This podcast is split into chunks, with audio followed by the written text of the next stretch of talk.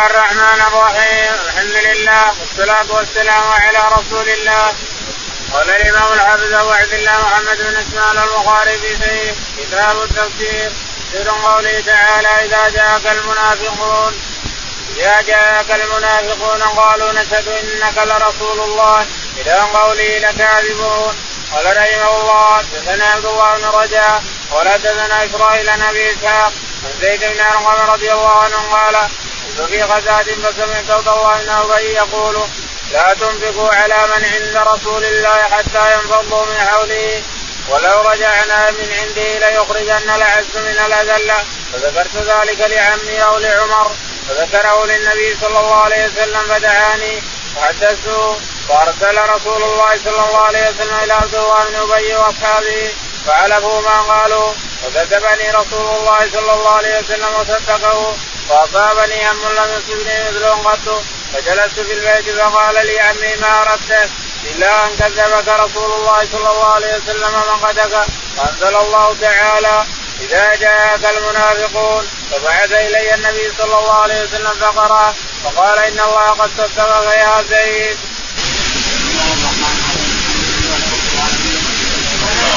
الله على محمد وعلى آله وصحبه أجمعين.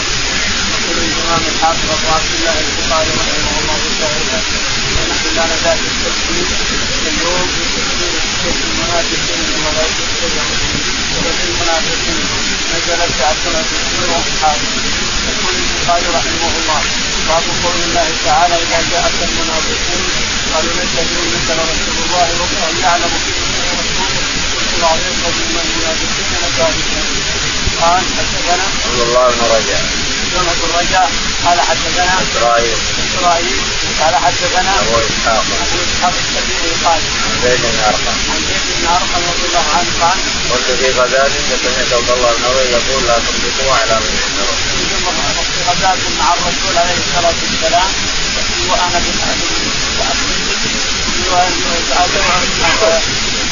طلبت من المنافقين فسمعت عبد الله بن مسلم واصحابه يقولون لئن رجعنا إلى المدينة ليجدن الاعز من الاذى يعني الاعز هو صلاه الخبز والاثر الرسول عليه الصلاه والسلام واصحابه ولا تنفقوا على من عند رسول الله حتى ينفضوا لا تاخذوهم مال لعلهم يتفرقون عن الرسول لا تاخذوا اصحاب مال لعلهم يتفرقون عنه هذا كلام صلاه الخبز فذكرته لعمر أو ذكرته لعمي فذكروه للرسول عليه الصلاة والسلام فاستدعى الرسول عليه الصلاة والسلام واصحابه فحلفوا الايمان المغلظه انهم ما قالوا شيء ولا كلمه ولا كلمه فصدقهم الرسول وكذب ارقم رضي الله تعالى.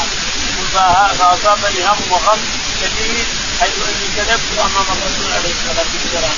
يقول فلقيت بيتي ما اخذت مده إلا دعاني الرسول عليه الصلاة والسلام. قال إن الله قد تصدق وأنزل فيهم قرانا إذا جاءك المنافقون قال نشهد انك لرسول الله. والله يعلم انك لرسوله والله يشهد ان المنافقين. كاذبون فدعت ولا بهم معه عليهم باب قوله تعالى اتخذوا ايمانهم جنة يستنون بها. ولا حدثنا آدم نبيات ولا حدثنا إسرائيل نبي عن زيد بن أرقم رضي الله عنه. قال كنت مع عمي فسمعت عبد الله بن أبي بن سلول يقول لا تنفقوا على من عند رسول الله حتى ينفضوا وقال أيضا لئن رجعنا إلى المدينة ليخرجن العز من الأذل. فذكرت ذلك لعمي فذكر عمي لرسول الله صلى الله عليه وسلم. فأرسل رسول الله صلى الله عليه وسلم إلى عبد الله بن أبي واصحابه فعلموا ما قالوا. فصدقهم رسول الله صلى الله عليه وسلم وكذبني. واصابني هم لم يصبني مثله. فجلست في بيتي فأنظر الله عز وجل.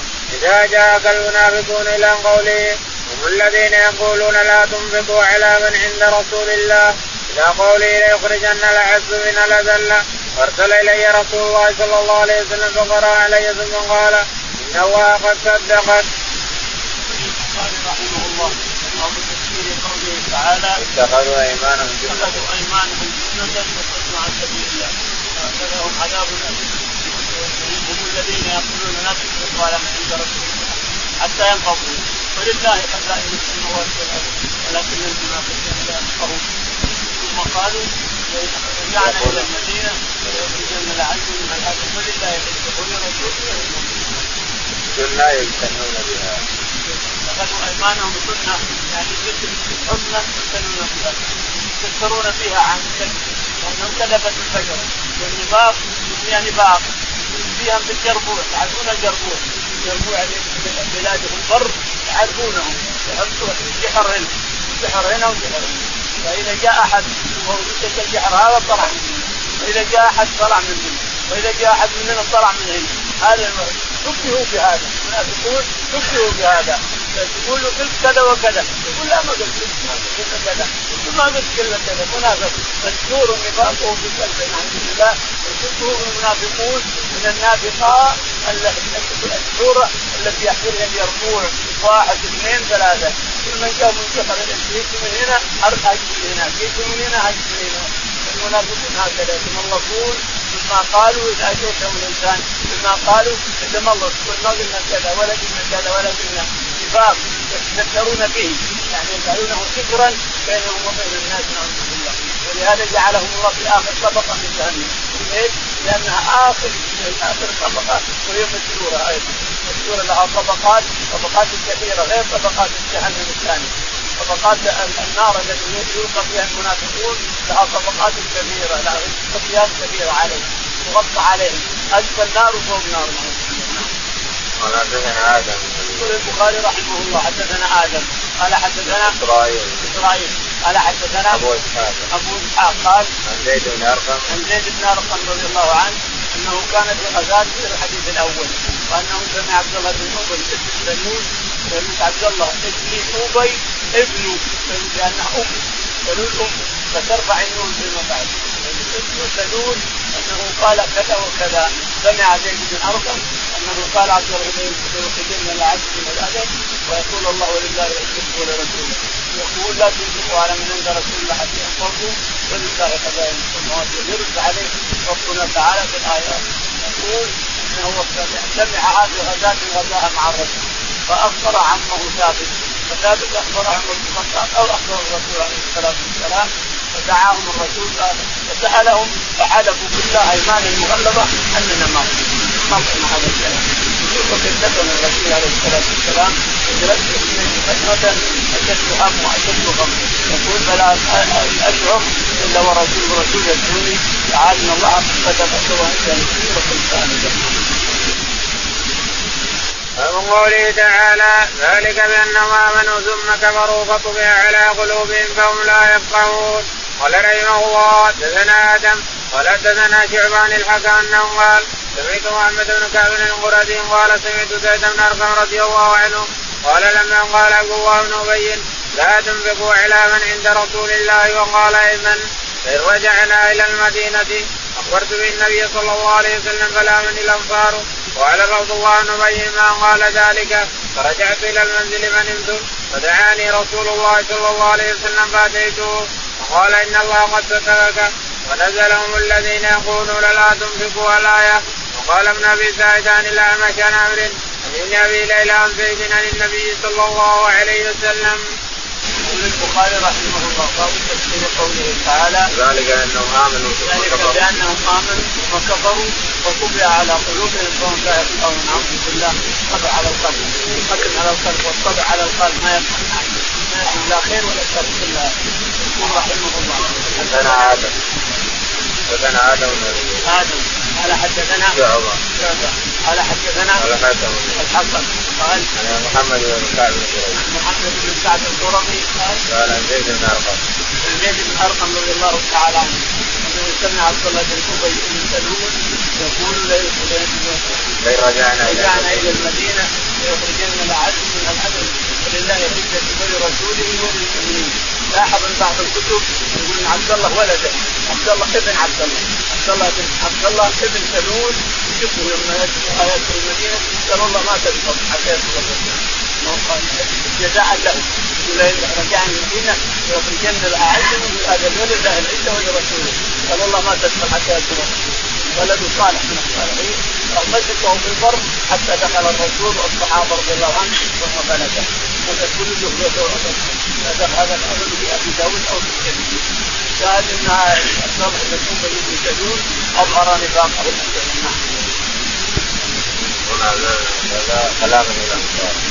كلاما يقول لهم كلاما بعض الأنصار أنني كذبت عليه ولكن الله أنزل في سوره الكامله أو قوله تعالى وإذا رأيتم تعجبك أجسام وإن يقولوا تسمع لقولهم كأنه خشب مسندة كأنه خشب مسندة ثم يحسبون كل صيحة عليهم هم العدو فاحذروا قاتلهم الله أنا يفكون قال رحمه الله حدثنا عمرو بن خالد قال حدثنا زهير بن معاوية قال حدثنا أبو إسحاق أنه قال سمعت زيد بن أرقم رضي الله عنه أنه قال خرجنا مع النبي صلى الله عليه وسلم في سفر فاب الناس به شدة وقال عبد الله بن أبي لاصحابه لا تنفقوا على من عند رسول الله حتى ينفضوا من حوله. وقال لئن رجعنا إلى المدينة ليخرجن العز من الأزل. فأتيت النبي صلى الله عليه وسلم فأخبرته فأرسل إلى عبد الله بن أبي فسأله فاجتهد يمينه ما فعل. قالوا كتب زيد رسول الله صلى الله عليه وسلم فوقع في نفسي مما قالوا شدة حتى أنزل الله عز وجل تصديقه.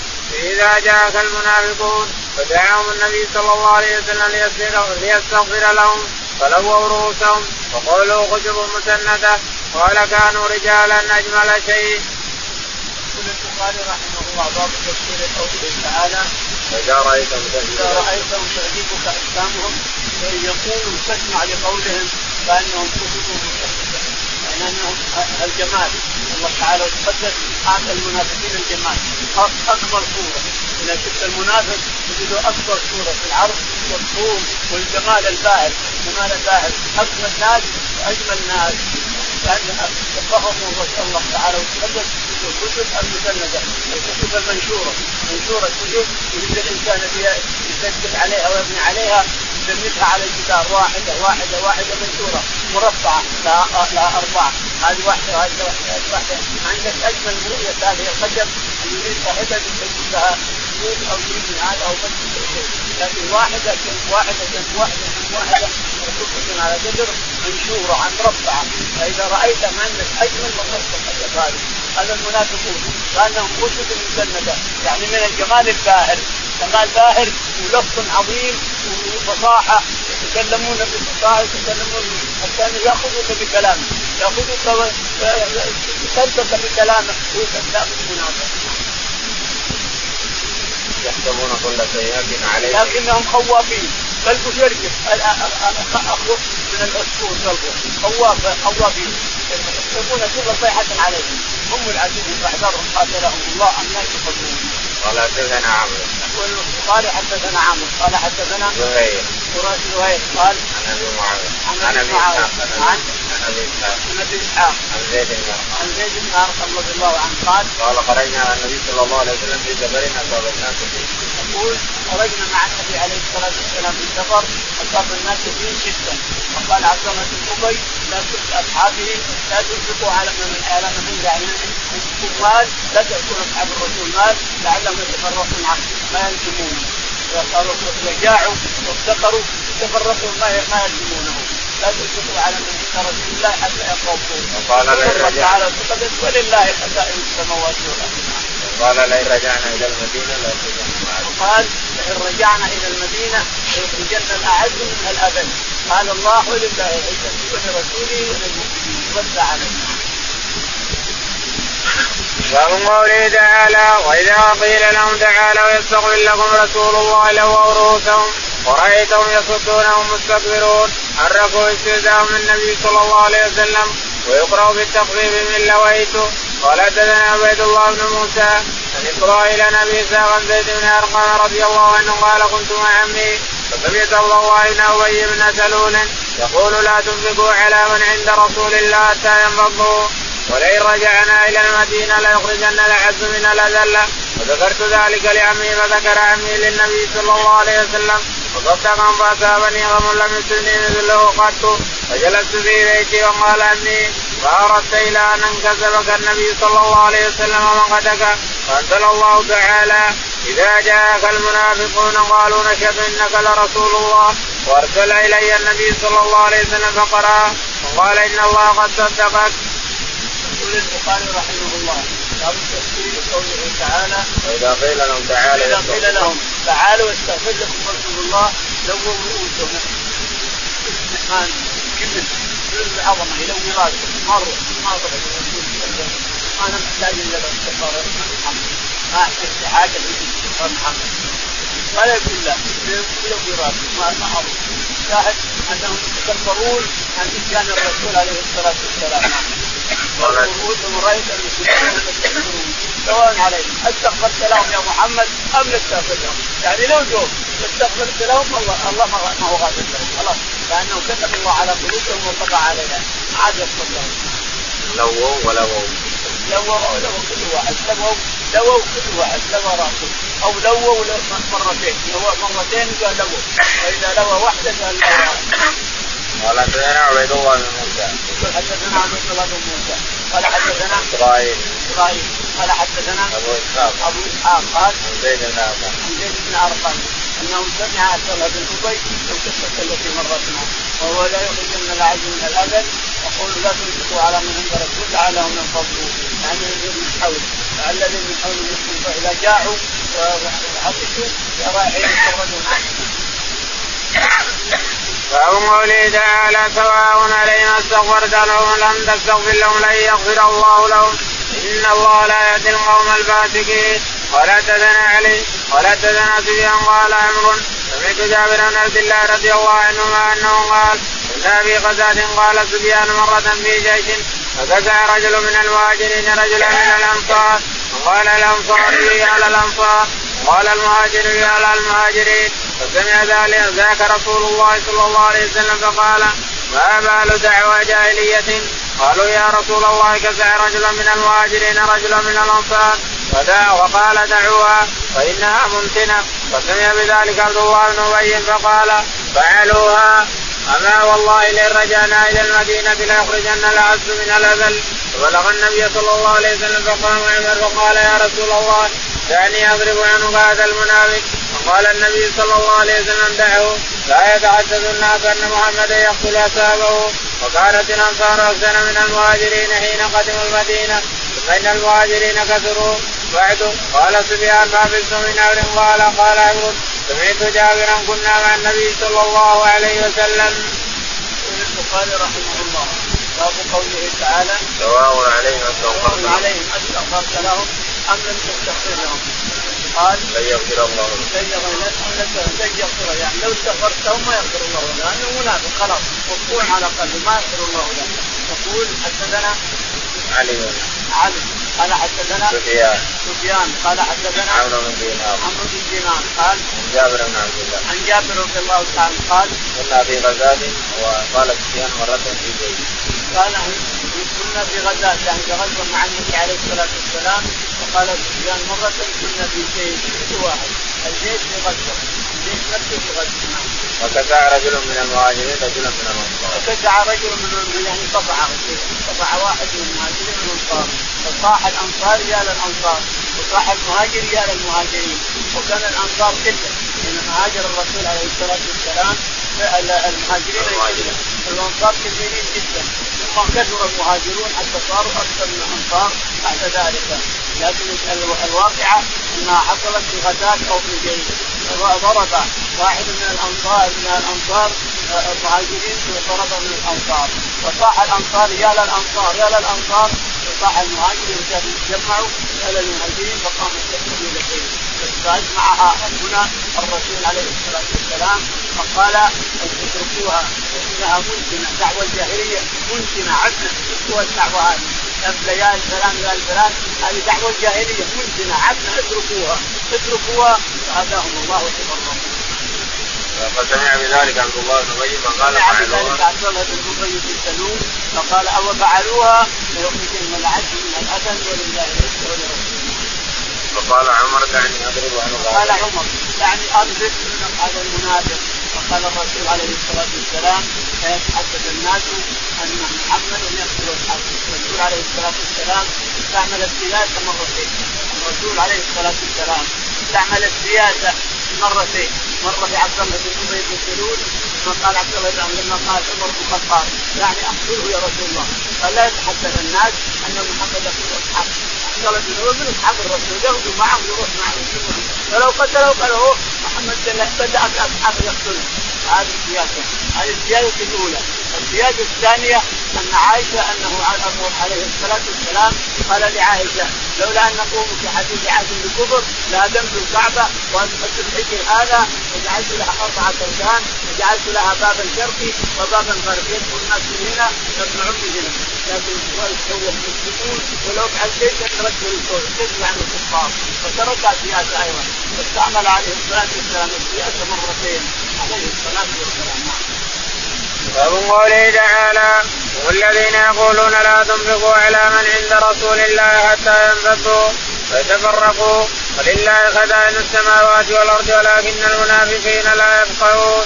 قال حدثنا إسماعيل بن عبد الله قال حدثني إسماعيل بن إبراهيم بن عقبة عن موسى بن عقبة قال حدثني عبد الله بن الفضل أنه سمع انس بن مالك رضي الله عنه يقول أذنت على من أصيب بالحرة فكتب إلي زيد بن بلغه شدة أذني يذكر أنه سمع رسول الله صلى الله عليه وسلم يقول اللهم اغفر للأنصار ولأبناء الأنصار وشك ابن الفضل في أبناء أبناء الأنصار فسأل أنسا بعض من كان عنده فقال هو الذي يقول رسول الله صلى الله عليه وسلم هذا الذي أوفى الله له بأذنه. يقول البخاري رحمه وفي تفسير قوله تعالى هم الذين يقولون لا تنفقوا الذين يقولون لا تنفقوا على عند رسول الله. حتى ينفضوا يقول الله تعالى وتذكر ترد عليه ولله خزائن السماوات والأرض. ما عندك إلا الفقر لا خزائن السماوات والأرض. قال حدثنا إسماعيل. حدثنا إسماعيل. قال حدثنا إسماعيل بن إبراهيم. إسماعيل بن إبراهيم. قال حدثنا موسى بن عقبة. موسى بن عقبة. قال عن عبد الله بن الفضل عن عبد الله بن الفضل قال عن انس بن مالك. عن أنس رضي الله تعالى عنه قال قال حدثت على من أصيب بالحرة قال حديث أنس بن مقيم حديث على من أصيب بالحره يعني الحره لما جاء تولى يزيد بن معاوية. يزيد صار خليفة رفض أهل رفض أهل المدينة من يبايعون لماذا يقاتل؟ يزيد بنظره انه قاتل لأنه تاسف على قتل بدر الكفار يتاسف عليهم فاروا فرأوا أنه قاتل وأنه لا يستحق الخلافه فأرسل لهم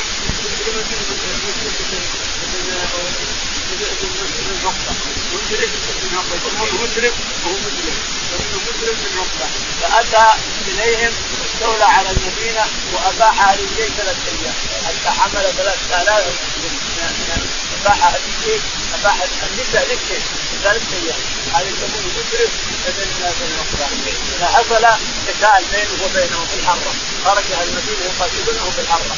حتى هدمهم ثم قتل منهم مقتلة عظيمة وبعد ذلك استولى على المدينة إلى آخر ما كان جاء على المدينة استولى على المدينة وأباح نساءها للجيش ثلاثة عاد هذا حزن.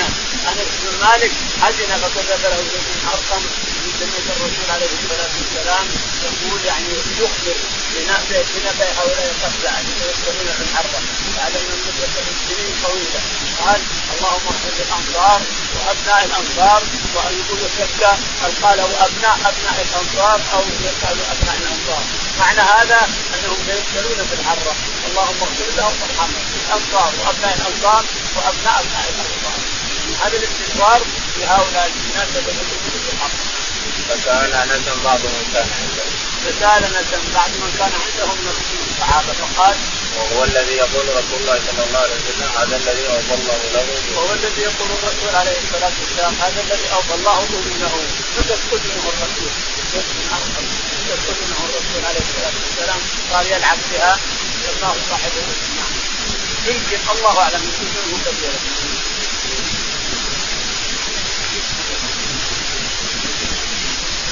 هي هو يقول الشرع هي أمر الله شركه بما اعلم زيد بن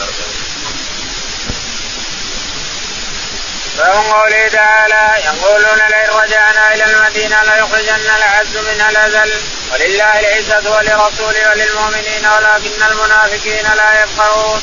قال حدثنا الحميدي قال حدثنا سفيان حفظنا عن عمرو بن عمرو بن دينار. قال سمعت جابر بن عبد الله رضي الله عنهما يقول كنا في غزاة فكسى رجل من المهاجرين رجلا من الأنصار. فقال الانصاري يا للانصار وقال المهاجر يا للمهاجرين فسمع الله رسوله صلى الله عليه وسلم قال ما هذا؟ وقالوا فتى رجلا من المهاجرين رجلا من الأنصار. وقال الأنصاري يا للانصار وقال المهاجري يا للمهاجرين فقال النبي صلى الله عليه وسلم دعوها فانها منتنه قال جابر وكانت الأنصار حين قدم النبي صلى الله عليه وسلم أكثر فقدر المهاجرون بعده. وقال عبد الله بن أو قد فعلوا. والله لئن رجعنا إلى المدينة ليخرجن الأعز من الأذل. وقال عمر بن الخطاب رضي الله عنه دعني يا رسول الله اضرب عنق هذا المنافق. قال النبي صلى الله عليه وسلم دعوا. لا يتحدث الناس أن محمدا يقتل أصحابه. يقول البخاري رحمه الله باب تفسير قوله تعالى رجعنا إلى رجعنا إلى المدينة ليخرجن احد من الادب يقول الله تعالى تقدم ولله العزة ولرسوله وللمؤمنين فلك العزه يا ابن عجل العزه لله ولرسوله. وللمؤمنين يقول البخاري رحمه الله حدثنا الحميدي الحميدي قال حدثنا سفيان. سفيان. بن قال حدثنا عمرو بن دينار. عمرو بن دينار قال حدثنا جابر بن عبد الله. جابر رضي الله تعالى عنه قال كنا في غزاة فقطع رجل يقول كنا في غزاة يعني في غزوة مع الرسول عليه الصلاة والسلام فكسع رجل من المهاجرين رجلا من الأنصار انقطعه على انقطع فصاح الأنصاري يا للأنصار ما أوجسه أوجعه هذا. وقال من رأى الأنصار المهاجرين أن الأنصار اجتمعوا صاح يا للمهاجرين اجتمعت القبيلتان والفئتان سمع الرسول عليه الصلاة والسلام الشيعة هذا قال دعوها دعوها فإنها مسلمة. الدعوه الجاهلية الدعوه الجاهلية دعوها فإنها مسلمة. دعوها فتفرق الناس من دعوة الرسول عليه الصلاة والسلام. شاء الله الأحوال. تفسير سورة التغابن وقال عن عبد الله في قوله تعالى ومن يؤمن بالله يهد قلبه والذي إذا أصابته مصيبة رضي وعرف انها من الله. يقول البخاري رحمه الله باب تفسير سوره التغابن التغابن يوم القيامة. إذا رأى الناس هذا في الجنة ونعم وسرور وهذا في جهنم. يحزن هذا التغابن. التغابن كون صاحب الأعمال الصالحة يعطى جنات النعيم. صاحب الاعمال الفاسده في جهنم. فيحزن ويبكي على نفسه اللي ما صرت مثل هذا هذا هو الغبن. نعم هذا هو الغبن. والإنسان بالجنه مرتفع بعديات وهذا في جهنم يشكو نعوذ بالله. يحزن يصير أنه غبن عن عملا مثل هذا يسمى التغابن لأنه غبن هذا الشخص في الآخرة. نعم. قال عبد الله هو الذي إذا اصابته مصيبة رضي وعرض عنها. قال عبد الله هو الذي إذا اصابته مصيبة رضي عنها ورضي وحمد ربه وشكره. تفسير سورة الطلاق قال مجاهد وقال امرها جزاء امرها قال إن ارتبتم إن لم تعلموا فهيد أم لا تهيد واللائي قعدن عن المهيد واللائي لم يهدن بعد فعدتهن ثلاثة أشهر قال رحمه الله حدثنا يحيى بن بكير قال حدثنا الليث قال حدثني عن غير بن شهاب قال أخبرني سالم أن عبد الله بن عمر رضي الله عنهما أخبره أنه طلق امرأته وهي حائض فذكر عمر لرسول الله صلى الله عليه وسلم فتغيظ به رسول الله صلى الله عليه وسلم ثم قال ليراجعها ثم يمسكها حتى تطهر ثم تعيد فتطهر فإن بدأ له أن يطلقها فليطلقها طاهرا قبل أن يمسها فتلك العدة كما أمره الله. يقول البخاري رحمه الله باب تفسير سورة الثلاثه يا أيها النبي إذا طلقتم النساء فسبقوهن لعدتهن واقصوا العده يعني أن الإنسان إذا أردت أن تطلق امراتك فلا تطلقها وهي حائض ولا تطلقها بطهر وبئت هذه. هذا اللي أمر الله في هذه الآية هذه السورة. ولهذا يقال إن الرسول عليه الصلاة والسلام أراد أن يطلق حفصه أراد فأمره الله أن يرجعها ترتجع عليه الصلاه والسلام أو إنه لم لم يفعل اما أن يمسكها أو إنه لم يفعل أما ابن عمر طلقها وهي حائض وأمره الرسول أن يراجعها. ومن يقول إن الطلاق في الحيض ما يقع فعليه فله فلنا عليه هذا القول لنا عليه هذه الآية. ان هذا الحديث أن ابن عمر رضي الله عنه طلق امرأته فامره الرسول أن يراجعها والمراجعة لا تكون الا من حرمة انها حرمت عليه.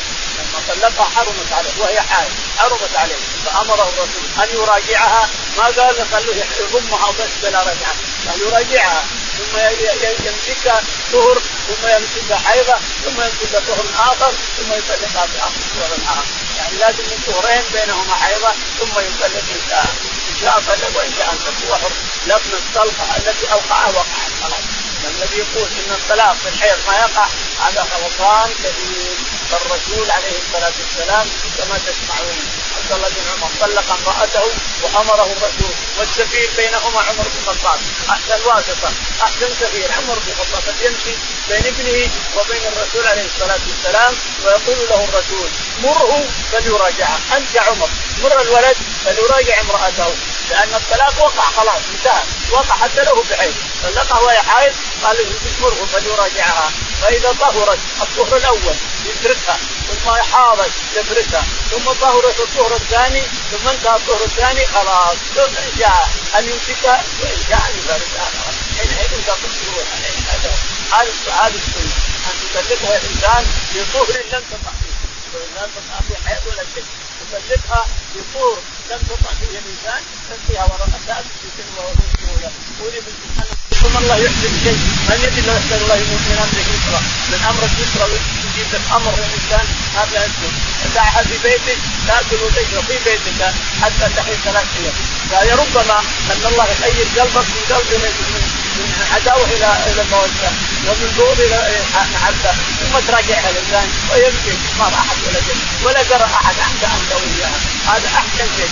كثير من الصحابة رضي الله تعالى عنهم يطلق امراته ثم يخليها جالسة. ما ما يعلمها ما يعلم أنه يطلقها خليها جالسة تأكل وتشرب وتأكل معه.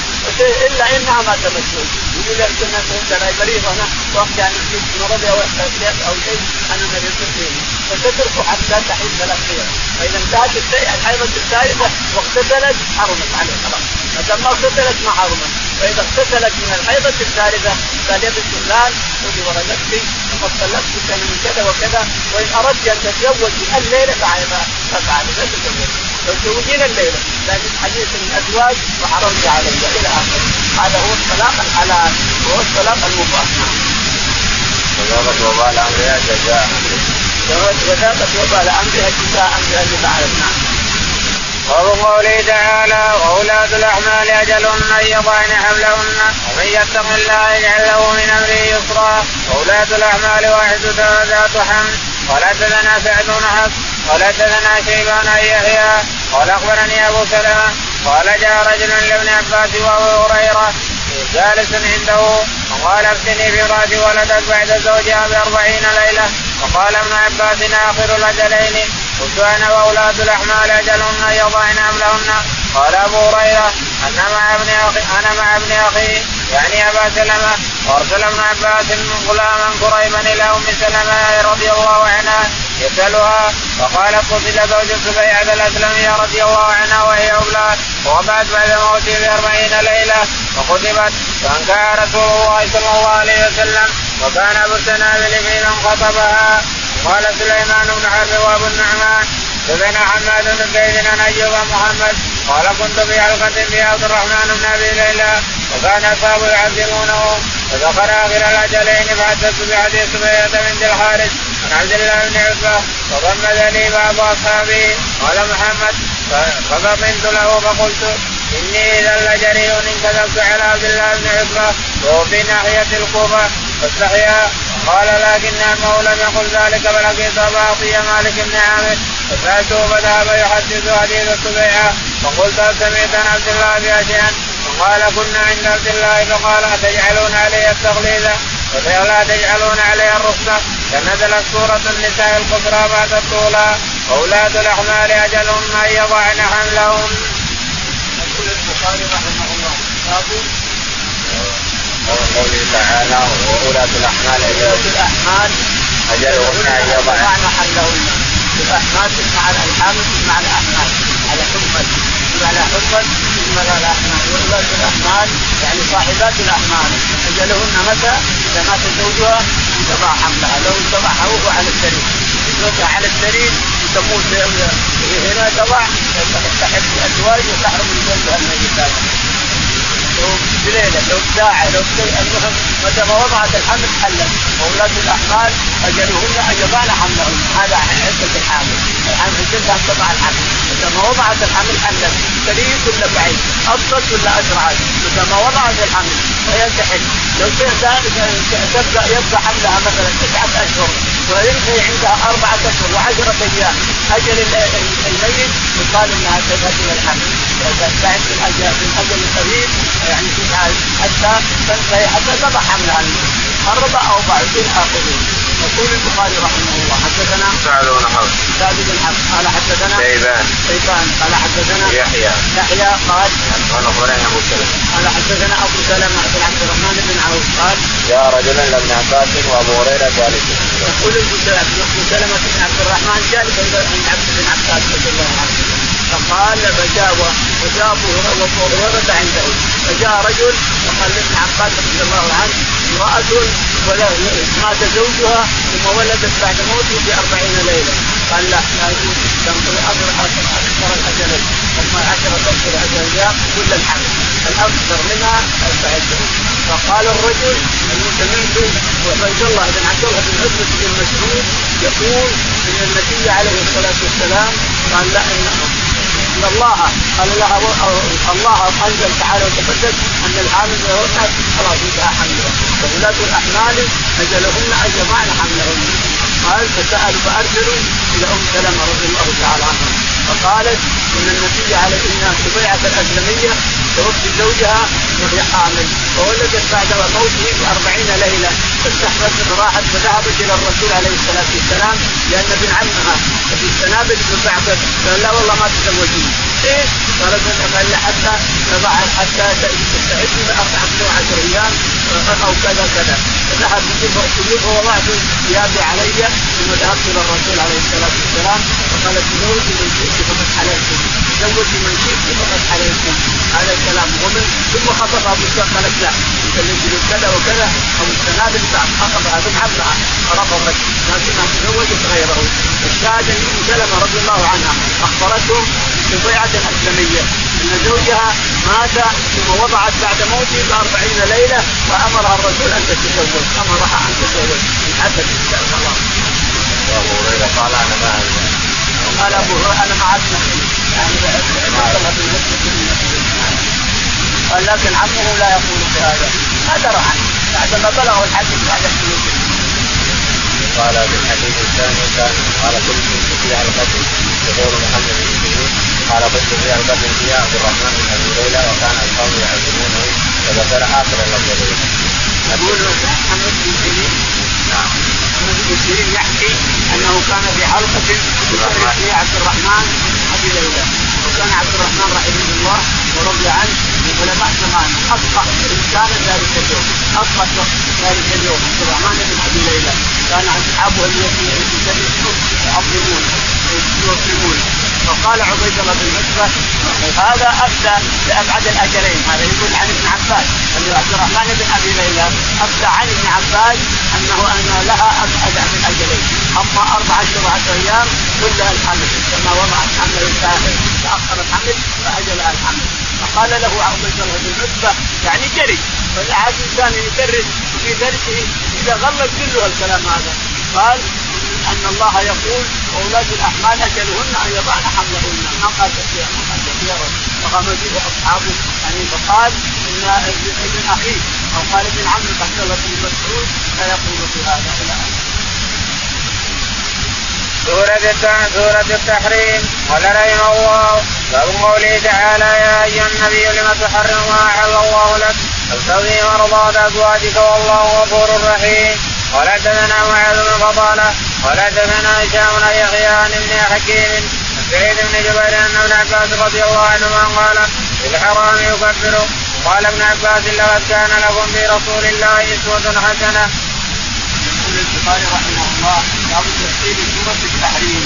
يا أيها النبي هذه التحريم لم تحرم ما احل الله لك تفسير مرات ازواجك يقال أن الرسول عليه الصلاة والسلام حرم العسل. شربه عند واحد من النساء. قال كذا عسلا بعد جردت لحمه المغافير والمغافير العرض. والعرض الكريه ريحته كريه إلى رعى إلى قد العسل الانسان الذي رعت النحل والمغافير يطلع في الأرض كريه من قبل. وهو ما يداني أن يقال بريحه النبي عليه الصلاة والسلام. ما يرغب في هذا اطلاقا وينتهي من هذا. فقالت امرأة ثم حفصة والا ثانية؟ قالت ريحه العسل الذي شربته لأسدك هي حفصة الظاهر. وهي قالت ام عائشه ولا زوجته الثانية قال فقال زينب وعد المغافير والمغافير العرض والعرض زهره عسله من المنوى فقال لم أما لما تحرم؟ قال أنا ما اشرب خلاص ويقال إنه حرم الجارية. أنه قال إنه حرم الجارية. الجارية لا ورد ذكرها. لكن ما اعتقد إنه حرم الجارية على كان فلانا وفلان. انما العسل يمكن العسل لما شربه وراى أن الريحه كريهه قالت له المرأة قالوا حرمنا الرسول. يحبه تقول المرأة زينب. حرمنا الرسول عليه الصلاة والسلام في ان يحبه أهو إلى أن يرسله قال حدثنا معاذ بن فضالة. يقول البخاري حدثنا معاذ بن فضالة. قال حدثنا هشام. هشام. قال حدثنا يحيى. يحيى. قال حدثنا يعلم بن حكيم يعلم بن حكيم قال سعيد بن جبير. عن سعيد بن جبير رضي الله عنه. قال أن ابن عباس قال في الحرام يكفر. قال في الحرام يكفر. إذا قال امرأتي حرام أو ما علي حرام أو لله علي حرام أو يقول أنت حرام يا فلان. أنت حرام أو حرمتي فإنه يكفر. لكن ما هي الكفارة؟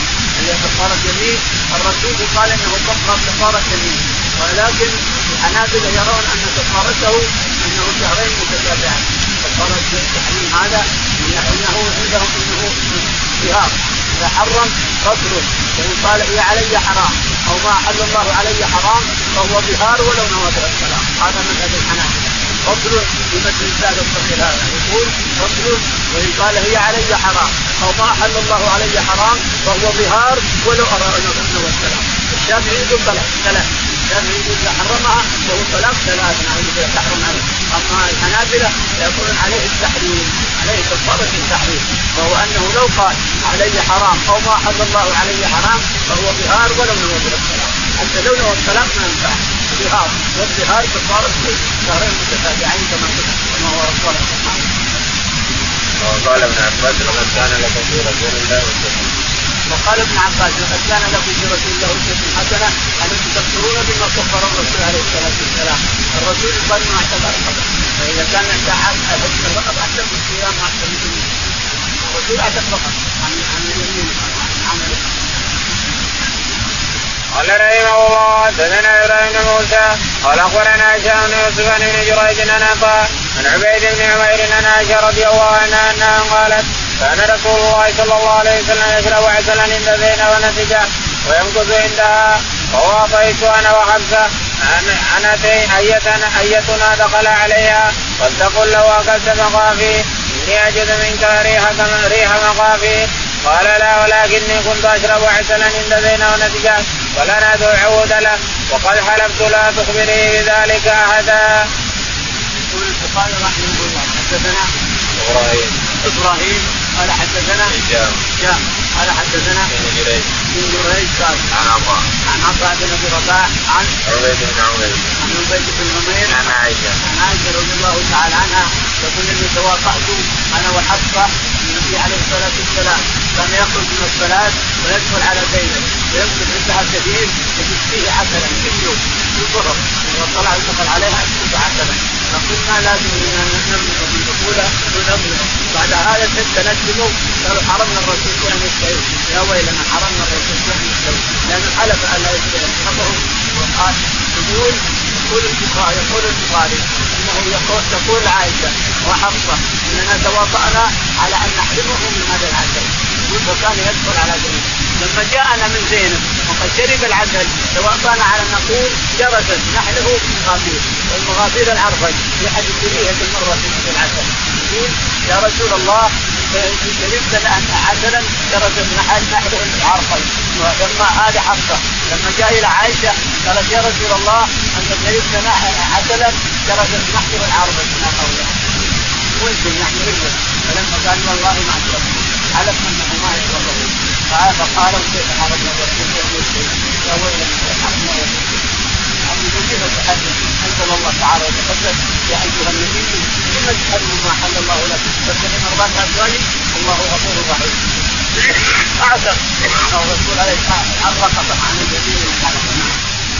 باب قوله تعالى تبتغي مرضات أزواجك قد فرض الله لكم تحلة أيمانكم. قال حدثنا عبد العزيز بن عبد الله قال حدثنا سليمان بن بلال بن يحيى عن عبيد بن حنين أنه سمع ابن عباس رضي الله عنهما يحدث أنه قال مخذت سنة أريد أن أسأل عمر بن الخطاب عن آية فما استطيع أن أسأله هيبة له حتى خرج حاجا فخرجت معه. فلما رجعت وكنا في الطريق عدل إلى الإدراك لحاجة له. قال فوقفت له حتى فرغ. فخسرت معه فقلت يا أمير المؤمنين من اللتان تظاهرتا على النبي صلى الله عليه وسلم من أزواجه؟ فقال تلك وعائشه قال فقلت والله إن كنت لو اريد ان اسالك هذا منذ سنه وما أستطيع هبه لك؟ قال فلا تفعل ما ظننت أن عندي من علم فسلني فإن كان لي علم خبرتك به. قال ثم قال عمر والله إن كنا في الجاهلية ما نعد للنساء أمرا حتى أنزل الله فيهن ما أنزل وقسم لهن ما قسم.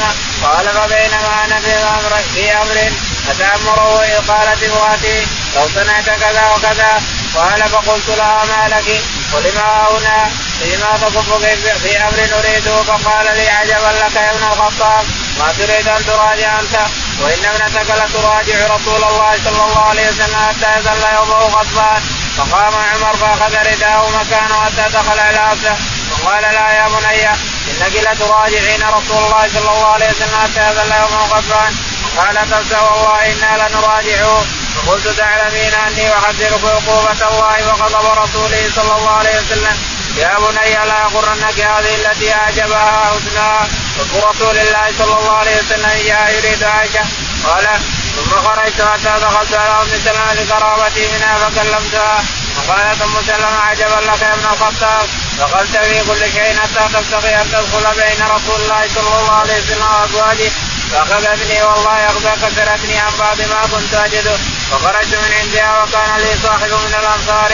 إذا قلت أتاني بالخبر وإذا غاب قلت أنا آتي بالخبر. ولن نطق وهو ملكا من ملوك. قد ذكر لنا أنه يريد أن يسير إلينا. وقد امتلأت صدورنا منه. فإذا صاحب الأنصار يدق الباب فقال افتح افتح. فقلت يا الغساني فقال بل من ذلك. اعتزل رسول الله صلى الله عليه وسلم أزواجه فقلت زعما فأخذت وعائشة فأخذت ثوبي رغم أن بعثت وعائشه فاخذت ثوبي فأخرجها حتى جئت. فإذا رسول الله صلى الله عليه وسلم في مشروبة له يرقى عليها بعجلة وغلام لرسول الله صلى الله عليه وسلم أسود على رأس الدرجة. فقلت له قل هذا عمر بن الخطاب فاذن له. قال عمر فقصصت على رسول الله صلى الله عليه وسلم هذا الحديث. فلما بلغت حديث أم سلمة تبسم رسول الله صلى الله عليه وسلم أنه لعلى حسين ما بينه وبينه شيء. وتحت رأسه سادة من أدم حشوالهم وإن عند رجليه قرضا مصبوبا وإن بين رأسه حب معلقة. ورأيت أثر العصير في دمي فبكيت وقال ما يبكيك فقلت يا رسول الله إن كسرى وقيصر. فيما هما فيه وأنت رسول الله صلى الله عليه وسلم. وقال ما تبقى أن تكون لهم الدنيا ولنا الآخرة. يقول البخاري رحمه الله باب باب قوله تعالى تبتغي مرضات ازواجك. باب قوله تعالى تفسير قوله تعالى يعني حرم ما أحل الله لك. تبتغي مرضات ازواجك يقول رحمه الله البخاري حدثنا عبد العزيز. عبد العزيز. قال حدثنا سليمان. سليمان قال حدثنا يحيى. يحيى قال حدثنا عبيد بن حنين عبيد بن حنين عن قال عباس عن ابن عباس رضي الله عنهما قال إني كنت اريد ان اسال عمر بن الخطاب أمير المؤمنين عن السنتين الذين شاهرها الرسول على الله يحلف على العسل من هم هذا الذي الله تعالى يتحدث وغفر غضب عليهم عفى عنهما.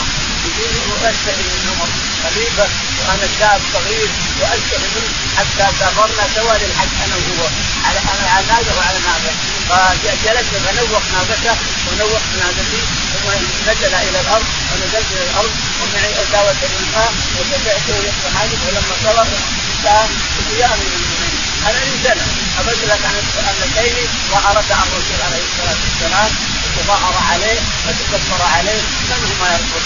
من عقب النبي بن عباس حفصه وعائشه حفصه وعائشه هم الذين تظاهرا على الرسول ذكر الله أنه حرم هذا وحرم هذا.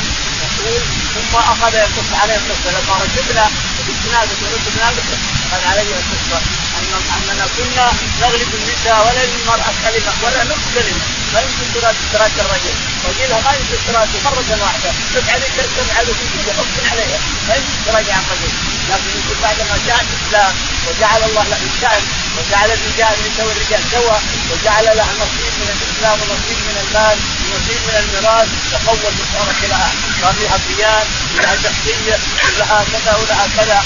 تقول فكنت أنا عند امرأتي ما حصل شيء من الأشياء فقلت ما لك ولهذا؟ حكما لك يا بنت الخطاب. حكما لك ما تبيني اراجع؟ قال لا لا تراجعني ليش تراجعني؟ بدك تراجع الرسول صلى الله عليه وسلم انت عمر بن الخطاب لكن الرسول تراجع المرأة حفصه حتى تسحر وتبرد قلت أنا بنت ثيابي ورحت إلى حفصة قلت يا حفصة كنت تراجعين الرسول وترقدين قالت نعم تراجع تناسب انه ثياب وقد يفعل كذا تعليم الرسول ما ما ما, ما تدري لعل الله يغضب يغضب الرسول عليه قال قال بعد شيء يقول تركتها. ثم بعد ذلك رحت رجعت إلى بيتي وأنا عندي جار يقول جارني يجيني بالأخبار. خرجت يقول فخرجت حتى دخلت على أم سلمة. اتذكر تستغفر عن من أم سلمة. لأنها زوجة الرسول عليه الصلاة والسلام. فاخذت كانت حجبت في ابن الخطاب تدخل حتى في الرسول وزوجاته. حتى في الرسول زوجات الرسول تدخل ابن الخطاب حتى في زي أنا من صغر بتكلم لا تقول جدي ام سلمه اذا حجب لك ابن الخطاب تدخل حتى في شأن الرسول وزوجاته ابن الخطاب أداء. يريد رفض البيت كان لي جار من الأنصار يأتيني بالأخبار التي يخبر بها الرسول عليه الصلاة والسلام. يومه كله. وأنا أتيه في يوم هو يأتيني في يوم وأنا أتيه في يوم يقول فحدث أنه ذهبه مرة بجلباب من جوا يقول خرجت المعركه جاء الغساني يقول إحنا ننتظر ان الغساني يرجع في المدينة. والرسول الذي يغضب عليه. يقول فقال اجلس أجل من الغساني الله هذا ترى الرسول سلم زوجاته الله سلم زوجاته يقول فلبثت ثياب يجيب ارسل أجري جريان. حتى طلعت عليه في مدربة في درج تطلع في درج وعند الباب عبد للرسول مملوك للرسول عليه الصلاة والسلام يقول استأذن عمر يقول استاذن فقال قال فدخلت عليه وسلمت عليه قلت يا رسول الله سلمت زوجاتي قال لا الحمد لله المسألة فعل ما فعل كثير يقول فجلست عنده ونظرت والى عند رجليه كرم الكرم شجره يصبغ الجلود كرم هذا يسحب بعد ذلك يصبغ الجلود جلود ما ذكرت فوق راسه عليه الصلاه والسلام وهو متجه على شرير شرير جلده على الشرير يا رسول الله أهل كسرى وقيصر يتنعمون في اموال الدنيا كلها وأنت على الشرير المكني وغضب وجلس بعد ما كان منتجع قال يا ابن الخطاب قال أما ترضى أن تكون له في الدنيا ولا في الآخرة؟ ما ترضى أن الدنيا لهم إحنا لنا من الآخرة؟